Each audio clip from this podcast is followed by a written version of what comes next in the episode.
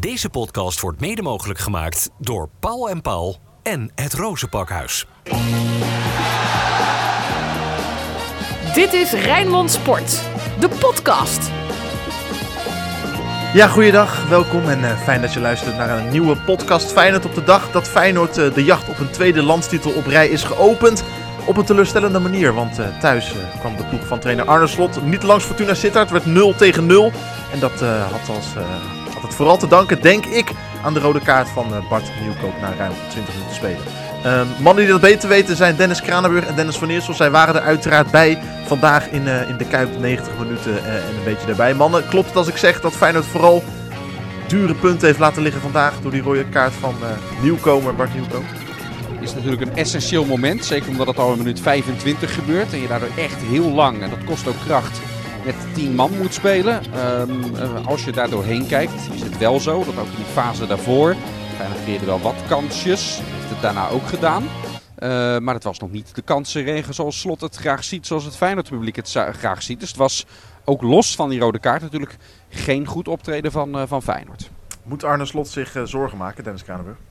Nou, nee, want hij gaf net ook aan bij de persconferentie dat Feyenoord nog wel echt in een ontwikkeling ook zit. Dus uh, ja, als die ontwikkeling gewoon doorzet, en, uh, dan komt het uiteindelijk wel weer, uh, wel weer goed. Alleen je kan niet blijven afwachten, zoals je dat vorig seizoen elke keer, wel, als er dan moeilijk ging, dat je dacht, nou die wedstrijd wordt wel over de streep getrokken. Ja, dat is nu op dit moment niet het geval. Niet met 10 en ook niet met 11. en dus ja, er zal echt ook nog wel wat gaan gebeuren op transfergebied. Daar, daar gaat denk ik ook nog wel wat gebeuren, want dat hebben we vandaag denk ik ook wel gezien dat er nog wel, zeker op het middenveld nog wel iets moet gebeuren. Dus de, dat zal nog wel uh, uh, mee gaan spelen. Uh, maar even weer achteruit leunen en denken van nou, het komt uiteindelijk wel goed. Ja, dat zit er nu even niet in. Rood, wit, bloed, zweet. Geen woorden maar daden. Alles over Feyenoord. Ik vind het wel interessant wat je zegt, Dennis. Laten we daar meteen op voorborduren. Op dat middenveld van Feyenoord, dat vandaag bestond uit Zerouki en Wiefer. En daarvoor op de nummer 10 positie Quinten Timber. Wat vonden we van die invulling? Ja, ik moet eerlijk zeggen, ik zei het voor de wedstrijd al, uh, dat ja, dit is niet het middenveld zoals ik het uh, bij Feyenoord graag zou willen zien. Omdat het drie types zijn die wel redelijk in elkaars verlengde ook uh, liggen. En ik zou eigenlijk liever dan zien dat bijvoorbeeld een Stenks op die teampositie gaat spelen. in plaats van bijvoorbeeld Quinten Timber. Ja, vandaag kiest hij daar dus niet voor.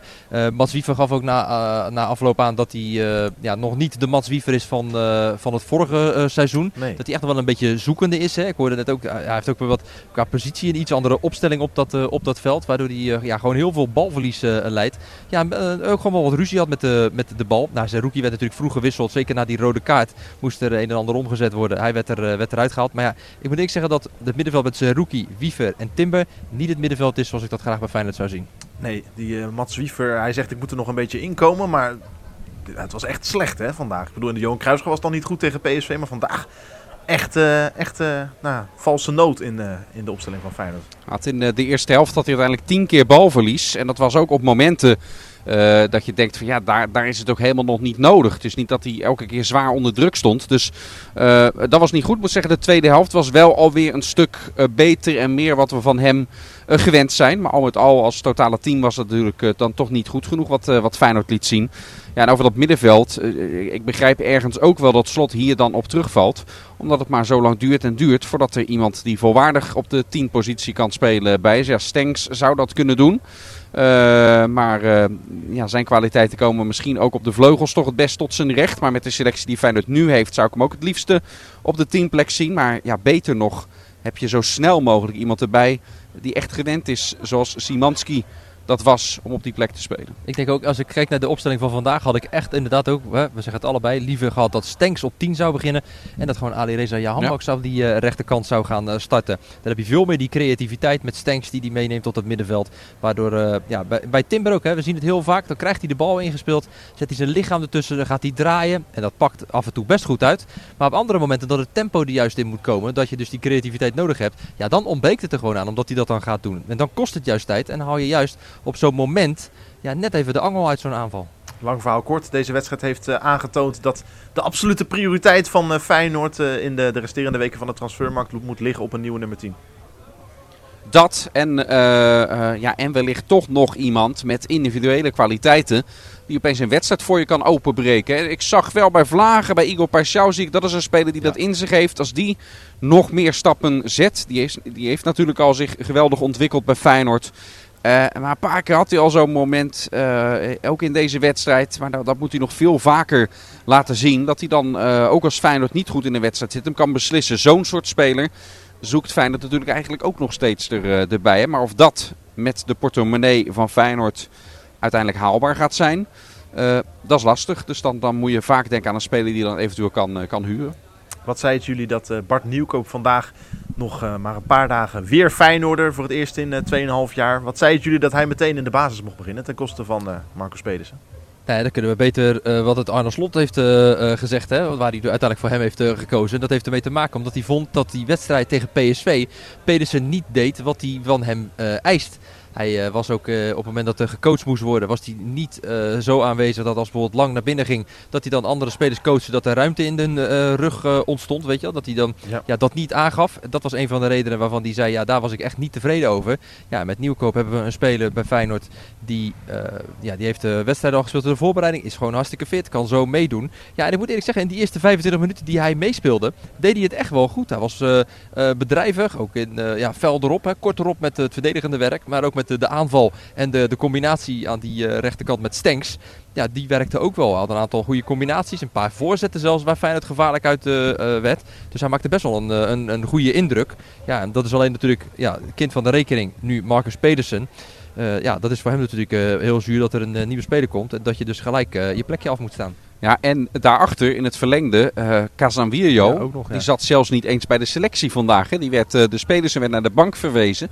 Casanvillo zelfs naar de tribune uh, verwezen. Uh, ja, er, zijn heel veel, er is heel veel concurrentie voor, uh, voor die positie nu. Waarbij spelers, de twee waar we het nu over hebben, ja, ook bij zichzelf te raden moeten gaan deze week. Of ze dat zien zitten, de rol die ze nu in die selectie hebben. Misschien wil Casanvillo, misschien wil hij zelf wel weg. Of gaat hij toch nog vechten om toch nog op een of andere manier in dat team te komen. Hè? Wat gebeurt er met Pedersen, waar ook wel wat interesse in is. Misschien kan Feyenoord daar nog wat vervangen. Tegelijkertijd gaat uh, Nieuwkoop nu ook uh, geschorst worden natuurlijk. Hè. Dat, dat, zal sowieso wel twee wedstrijden op zijn minst, denk ik, zijn die hiervoor komen. Dus dan heb je iemand ook weer nodig. Dus dat zijn allemaal afwegingen van die spelers zelf en van Feyenoord. Van ja, hoe gaan we om met deze nieuwe situatie nu Geertruida blijft? Ja, ook dat. Want ik denk inderdaad als Trouwner terugkomt en ja. Nieuwkoop geschorst is, gaat Geertruida naar rechts als die uh, uh, terugkeert. Dat betekent dat Pedersen dus nog langer op zijn plekje ja, moet wachten. Waarschijnlijk ja. volgende week zijn rentree in de selectie. Hè? Dus niet meteen in de basis, Trauner. Maar wel dat hij er weer bij gaat, uh, gaat zitten. dus dat gaat echt wel relevant worden. Ja, en voor Casavillo, wat je ook zegt, inderdaad, dat lijkt wel einde verhaal. Hebben we al eens eerder aangegeven dat, dat, wel, ja, dat zijn moment wel voorbij is bij Feyenoord. Was de rode kaart van Nieuwkoop terecht? Ja. ja. Zo, dat klonk unaniem in koor. Geen twijfel over mogelijk dus. Nee, ja, kijk, ik snap wel. Het is, hij doet het niet niet expres. Het is niet uit gemeenheid dat hij dit doet. Hij glijdt er ook nog wel bij weg. Hij zit er fel op, glijdt dan wat weg. Maar hij raakt hem vol op zijn, op zijn. Uh, dus ja, dit lijkt me overduidelijk uh, dat de VAR hier terecht, uh, terecht ingrijpt. en dat Dietrink daar naar rood geeft. Ja. het is ook wel de plek waar het gebeurt is vooral ook ongelukkig. Want het is halverwege de helft van Fortuna. En ja, Feyenoord probeert hoge druk te zetten en natuurlijk ver vooruit te voetballen. Ja, zeker op die plek, op zo'n uh, ja, moment ook in de wedstrijd, ja, is het gewoon heel ongelukkig. En ik dacht eigenlijk in eerste instantie, denk, nou, gele kaart, oké, okay, prima. En toen zagen we al een herhaling, toen zagen we goed terug wat er nou gebeurde. En toen hadden we allebei wel echt, we keken elkaar aan zo van, oeh, dit gaat de nou, rode kaart opleveren. Ik zei het al meteen hè, in het verslag, dat ik moest denken aan vrijdag, dat je de openingswedstrijd was uh, Volendam-Vitesse. Toen had je zo'n moment vind ik best wel vergelijkbaar. Als de plek op het lichaam maar geraakt wordt, heel anders. De muren. Het is ook echt niet zijn intentie. We hebben ook in onze regio natuurlijk een tijdje meegemaakt, Robert Muren. Om op die knie van de tegenstander uh, te raken. Uh, maar ja, schiet, schiet dan door. Het is wat onbeholpen. Ja, en, en in het VAR-tijdperk, waarbij je nog eens vreempje voor vreempje in vertraging het terugziet. Dan weet je eigenlijk al met een overtreding als deze van, ja, daar gaat de VAR naar kijken en, en op handelen.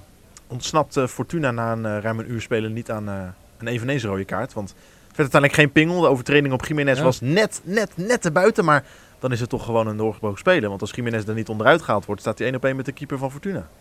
Ja, dat weet, ik denk dat daarvoor toch net nog een, een tweede tegenstander die ernaast staat, toch nog ook te dichtbij is dan om uh, dan inderdaad voor de doorgebroken man rood uh, te geven. Maar kan, ik, ik begrijp heel goed dat je de vraag stelt en dat het een discussiepunt is. Uh, maar hoe ik het voor de geest even terughaal, staat er nog wel iemand naast en dan wordt er ingeschat dat dat dermate dichtbij is dat er geen sprake van is. Of, of het is überhaupt niet gecheckt van oké, dan is het geen strafschop, maar moeten we dan nog kijken of het rood had moeten zijn. Dat die check niet is gedaan, dat zou kunnen.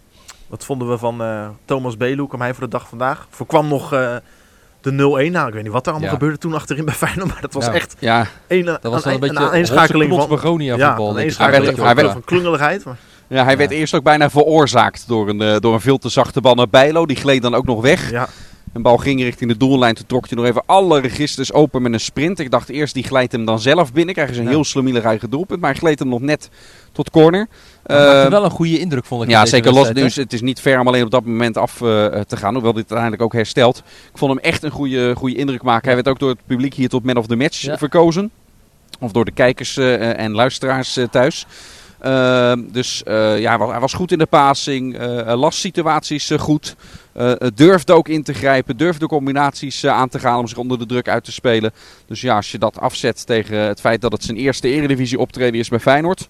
eh, vond ik dat veelbelovend. ja, wat dat betreft de Feyenoord het heerlijk voor elkaar. Hè? Centraal achterin met Trauner die terug gaat komen. Met Hansko, met zo'n Belen erachter. Daar hoeven we ons echt geen zorgen over te maken. Ja, en Geertruida die ook nog op die positie natuurlijk Ja, kan, eh, precies, kan natuurlijk, spelen. ja, dus die ja, heb je dan ook nog. Ja, dat blok dat staat op zich wel hoor. Daar ben ik er wel... eh, ja, Ja, dat- dat- hoewel, jij, jij, ze- jij zegt dit allemaal, eh, Jesse, ehm, en het klopt. Maar als Hansko wegvalt, Ja. heb je daarachter Ramon Hendricks als linksbenige centrumverdediger. Ja. Eh, maar verder niet, hè? Dus ja, er zijn genoeg verdedigers. Het zijn wel met name allemaal rechtspoten. Dus eh, fingers crossed dat eh, Hansko, ook vanwege zijn kwaliteiten, dat die alles, alles wel heel houdt. Het was een teleurstellende wedstrijd, mannen. Maar we gaan toch, toch een uh, Feyenoorder van de week kiezen. De Feyenoorder van de week. Zeg het maar. Eh, mijn Feyenoorder van de week, dan ga ik voor eh, Gerard Meijer.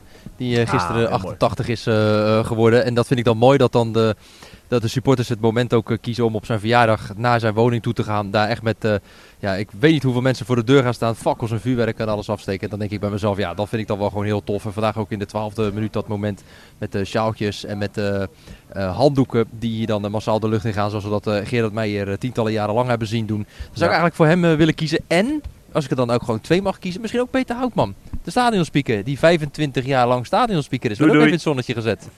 Doei doei! Ja, was mooi. Het- Het publiek zong meteen aan Peter moet een liedje zingen. Ja, dat kun je aan Peter wel. Die- Die deden meteen twee ook, hè? Dat Ja, was net als Gernot, Trau Het- Gernot Trauner op het, het is eh, dat op de het wedstrijd ging beginnen, anders had hij gewoon hier een concert gegeven, denk ik Ja. hoor. Ja, Maar Ja, de- eh, deed hij net als Gernot Trauner 17 keer dezelfde achter elkaar? Nee, Nee, wel hij, deed variatie eer- in? hij deed eerst uh, dan hand alles wat je hoort. Ja. Ah. het Toch? niet van Feyenoord, hand in hand. En daarna daarna nog eventjes laten horen waar we vandaan komen. Ah, ja, toch? uitstekend. Niet dan? Uitstekend. Dennis van Eersel. Ja, Fey- ja, Feyenoorder van de week. Eh, eh, Dennis Kradenburg heeft de, de belangrijkste namen al, eh, al genoemd. Daarin als we toch één speler eruit doen. Het hoeft niet per se positief te zijn namelijk. Maar de Feyenoorder van de week is natuurlijk dan Bart Nieuwkoop. Ja. Eh, die door Feyenoord wordt eh, gecontacteerd. Terug wordt gehaald. De man van de inworp op, op Dirk Kuyt in die legendarische kampioenswedstrijd. Voor meerdere jaren hier getekend. Feyenoord betaalt er zelfs nog een, eh, een bedragje voor ook. En dan meteen in de basis staan. Echt heel goed beginnen aan die wedstrijd. Meteen dat je denkt, ja, die, die komt hier terug met een drive. Om wat te laten zien. Ja, en dan gaat het in minuut 25 op deze Dat manier mis.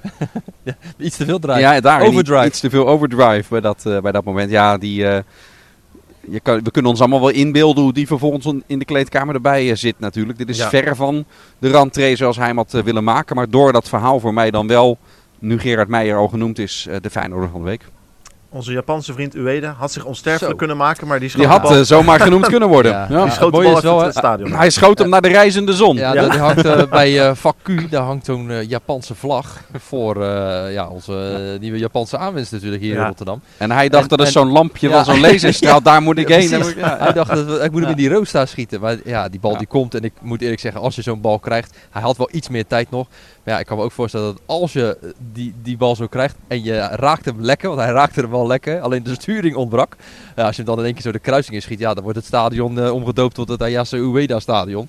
Eh, want dan wordt hij hier eh, op handen naar buiten gedragen. Maar ja, raakte hem wel verkeerd en hij schoot volgens mij bijna een van die nieuwe ledlampen hier uit die mast. Wat me wel opviel bij, bij hem, nou we wisten al vanuit de analyses dat hij best wel ook kopsterk is. Ja. hè. Nou, dat zagen we al een paar keer bij ballen doorkoppen. Ehm, hij is eh, niet zo klein zoals sommige andere Japanse profvoetballers dat zijn. Hij, is 1,81 of zo. Hè? ja, en hij, heeft- hij heeft best wel wat fysiek ook. Dus hij is ook, en dat, dat had ik veel minder verwacht, zeker omdat dat in de, in de analyse vooraf niet was, best nog wel ook enigszins een aanspeelpunt. Daarin moet hij nog heel veel verbeteren.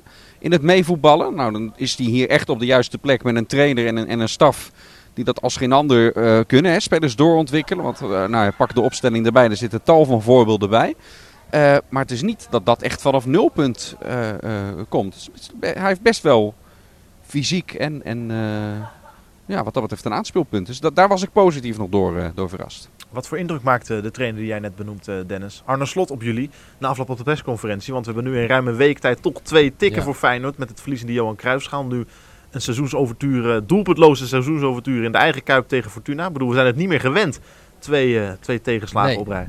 Maar ik denk dat Arne Slot uh, gewoon de indruk maakte die past bij Arne Slot. Want hij oogt hier natuurlijk teleurgesteld. Maar hij heeft ook wel uh, dan de gave, vind ik, om niet gelijk een enorme druk op dat elftal te leggen. Niet gelijk uh, alles af te kraken en te doen. En echt zoiets van, ja, het wordt, we zitten in de ontwikkeling. En ik had niet het idee van, ja, weet je, in de wielrenwereld, dat weet jij ook Jesse, zeggen ze altijd, Parijs is nog ver. Dat geldt voor deze ja. competitie ook. We hebben één wedstrijd gespeeld, nog 33 competitiewedstrijden te gaan. Feyenoord kan gewoon nog steeds op 100 punten uitkomen. Dus wat dat betreft, ja, ja, ja, ja, het is maar net hoe je het bekijkt, weet je. Dus um, ik denk dat Arne Slot gewoon de indruk maakt van ja, teleurgesteld. Ja, natuurlijk moet er gewerkt worden en moeten er dingen beter. Maar ook wel de indruk wekt van ja, die dingen die gaan uiteindelijk ook beter. Jullie maken je dus totaal geen zorgen, hoor ik. leid ik hieruit af. Nou, nee, ik maak me nu nog geen zorgen. Het enige waar ik me wel een beetje. Uh, nou, zorgen klinkt dat ook weer gelijk zo zwaar. Maar waar ik me wel. Uh, waar ik een beetje ongerust over ben, is dat middenveld gewoon. Omdat uh, met die, die drie jongens die we net al hebben benoemd, Zerouki, Wiefe en Timbe, niet het middenveld is. Dat past hoe fijn het wil spelen. We missen daar de creativiteit die Kukshu had, die Simanski bracht. Ja, en dan zien we nu dus inderdaad met, met deze mannen dat dat gewoon niet gaat. En dat je dus ook die rol die Kukshu dus invulde, hè, die zich af en toe bijna liet terugzakken tot bijna op zijn eigen achterlijn om de bal op te halen. Dat Wiefe misschien wel weer wat verder naar voren kon spelen. Ja, die rol moet overgenomen worden. Dat is een beetje puzzelen, dat is een beetje zoeken. En Wiefe heeft nog niet uh, ja, de, de schwung te pakken die hij vorig jaar uh, had. Nou, dat, al die dingetjes bij elkaar, ja, is, is het middenveld vind ik dat wel echt een, op dit moment wel een zorgenkindje. Kijk, een jaar geleden vertrok Frederik Uizenus na twee speelrondes en heeft Feyenoord daar eigenlijk nooit echt een vervanger voor gehaald. Maar Feyenoord is daarmee weggekomen. Zeker toen Wiever opeens in de ploeg kwam in de tweede seizoen zelf en het hartstikke goed bleek te doen. Nu heb je met het vertrek van Simanski een speler op een misschien nog meer bepalende positie dan de rol van Uisnes. Nog moeilijker op te vangen. Ja, en nu Boujoude ook is verhuurd. Heeft Feyenoord eigenlijk niemand die echt voldoet op die plek. Stenks kan er ook spelen. Timber vind ik, vind ik uh, minder geslaagd op, uh, op die positie. Uh, ook in de voorbereiding al, al gezien. Dus dat is wel, als je het hebt over zorgen maken, is natuurlijk wel een must. De transfermarkt is nog open. Ik heb er vertrouwen in dat die speler Ivanusic uh, gaat komen. Ja. Ook echt als optie op die plek wordt, uh, wordt gezien. En eventueel aan de linkerkant. Ja, dan heb je met Stenks en met Ivanusic spelen die, de, de spelers die daar kunnen spelen. Maar dan moet dat uiteindelijk wel gebeuren. Hè. Dat, ik, ik, ik beaam wel de mening van veel Feyenoord supporters. Die zeggen, ja, het duurt ondertussen wel heel erg lang. Uh, waar blijft hij nou? Uh, gaat het uiteindelijk wel, uh, wel goed komen? Dus nou ja, laten we hopen dat het vertrouwen dat Feyenoord heeft in de afspraken met Dynamo Zagreb, dat die deal er komt.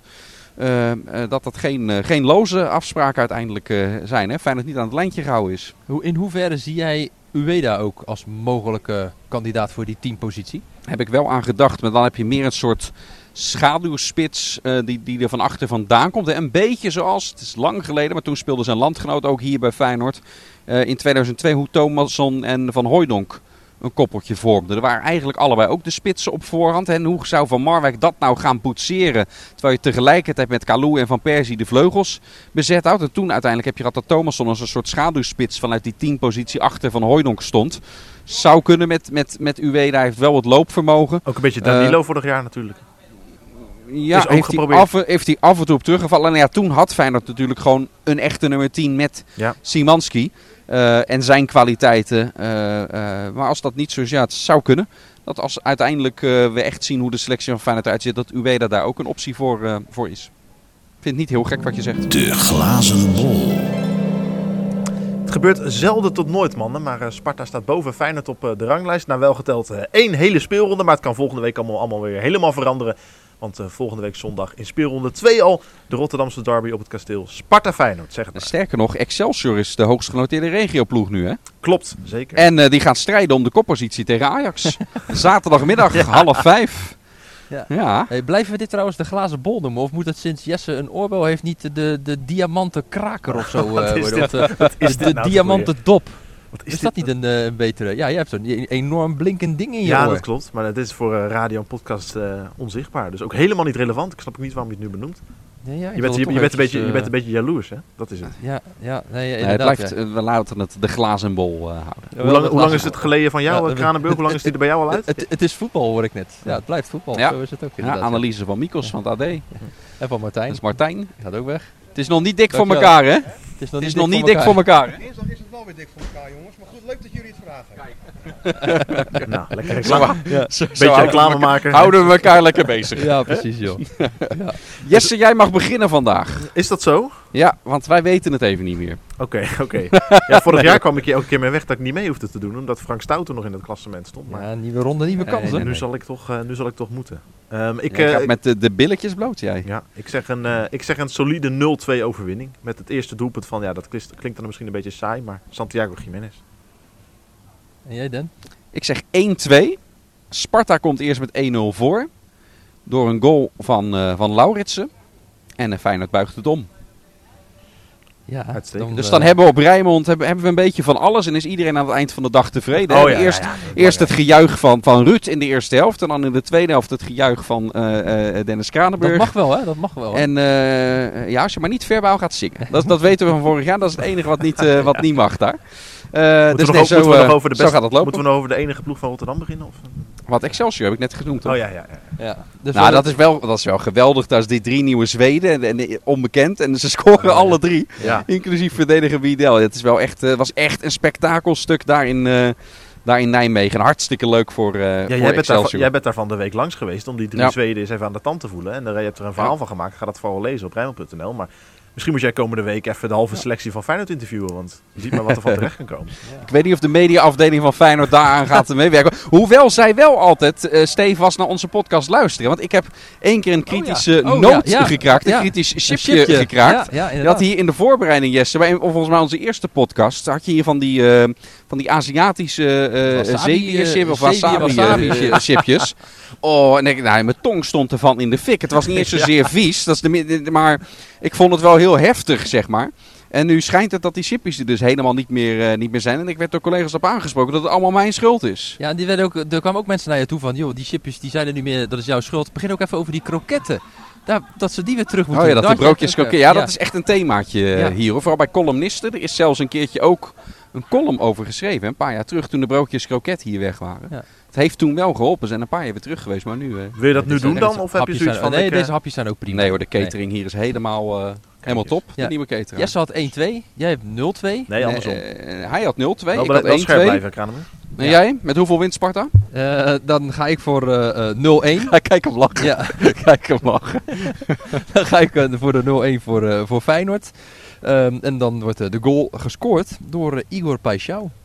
Maar jij volgende week op het kasteel dus, eh, Kranenburg? Van Eersel die Wij, wij, alle, ja, wij allebei. Alleen Allebei. Van Eersel presenteert Ik en ik doe presenteer. eh, verslag. Oh ja, tuurlijk. En eh, Ruud doet dan commentaar van het balbezit van Sparta. En Ja, Dennis ja, van het ja. balbezit van Feyenoord. Dat wordt zeer experimenteel. Ja. Gaat luisteren. Ja. Als presentator word je wel eh, geheel neutraal geacht, hè, Dennis van Eersel?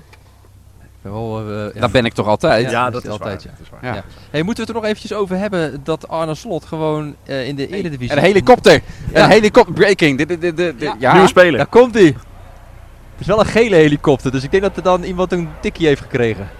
Het duurt nog even voordat hij fit Ja. is dan. Ja, het duurt nog wel eventjes, ja. Nee, Arne Slot, die gewoon eh, nog niet van Danny Buis heeft eh, eh, gewonnen hè, als, Nee. eh, Ah, als coach. Die had er zo de pest in, hè, Danny Buis. Danny Buis, ja, die hij baalde. stond hier nog even in de Oh, perskamer. hoe kan ik mijn club dit nou aan? Oh, die hoe kan ik dit doen? Dus ik loop naar hem toe en ik zeg ook, ja, jammer hè, balen.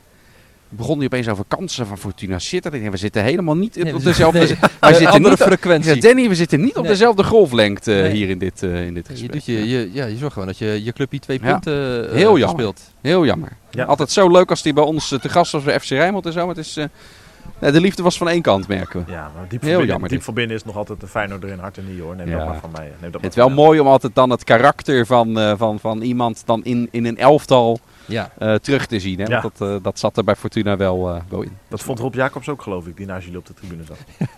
Dat vind ik ook mooi aan Rob is natuurlijk. Ja. Rob is goud en die zit dan ook naast je. En, ik begrijp het niet. Kijk, geef die bal. En doe dit. En zus. En die Maar gaat dan daarbij- helemaal los ook. En die Dus- zit je dan aan te tikken en, te, en de bestoten te Maar wij gunnen Danny Buis ook gewoon alle punten dit seizoen op, eh, op twee wedstrijden na. Hè? Dat, eh, bij de Sparta-podcast zeiden ze dat over Stijn bij Ajax. Die Ja. gunnen we Ja, ja, ja. 32 overwinningen op twee keer na. Ik vond het zo sympathiek ook van Anton en Ruud dat ze buiten de klassiekers om eh, eh, Ajax dan 32 overwinningen gunden. En wij hebben dat met, met Danny Buis. Ga jij er een eind aan maken, Jesse? Ik ga er een eind aan maken. Goed, Goed zo. voorzetje, Dennis van Eersel.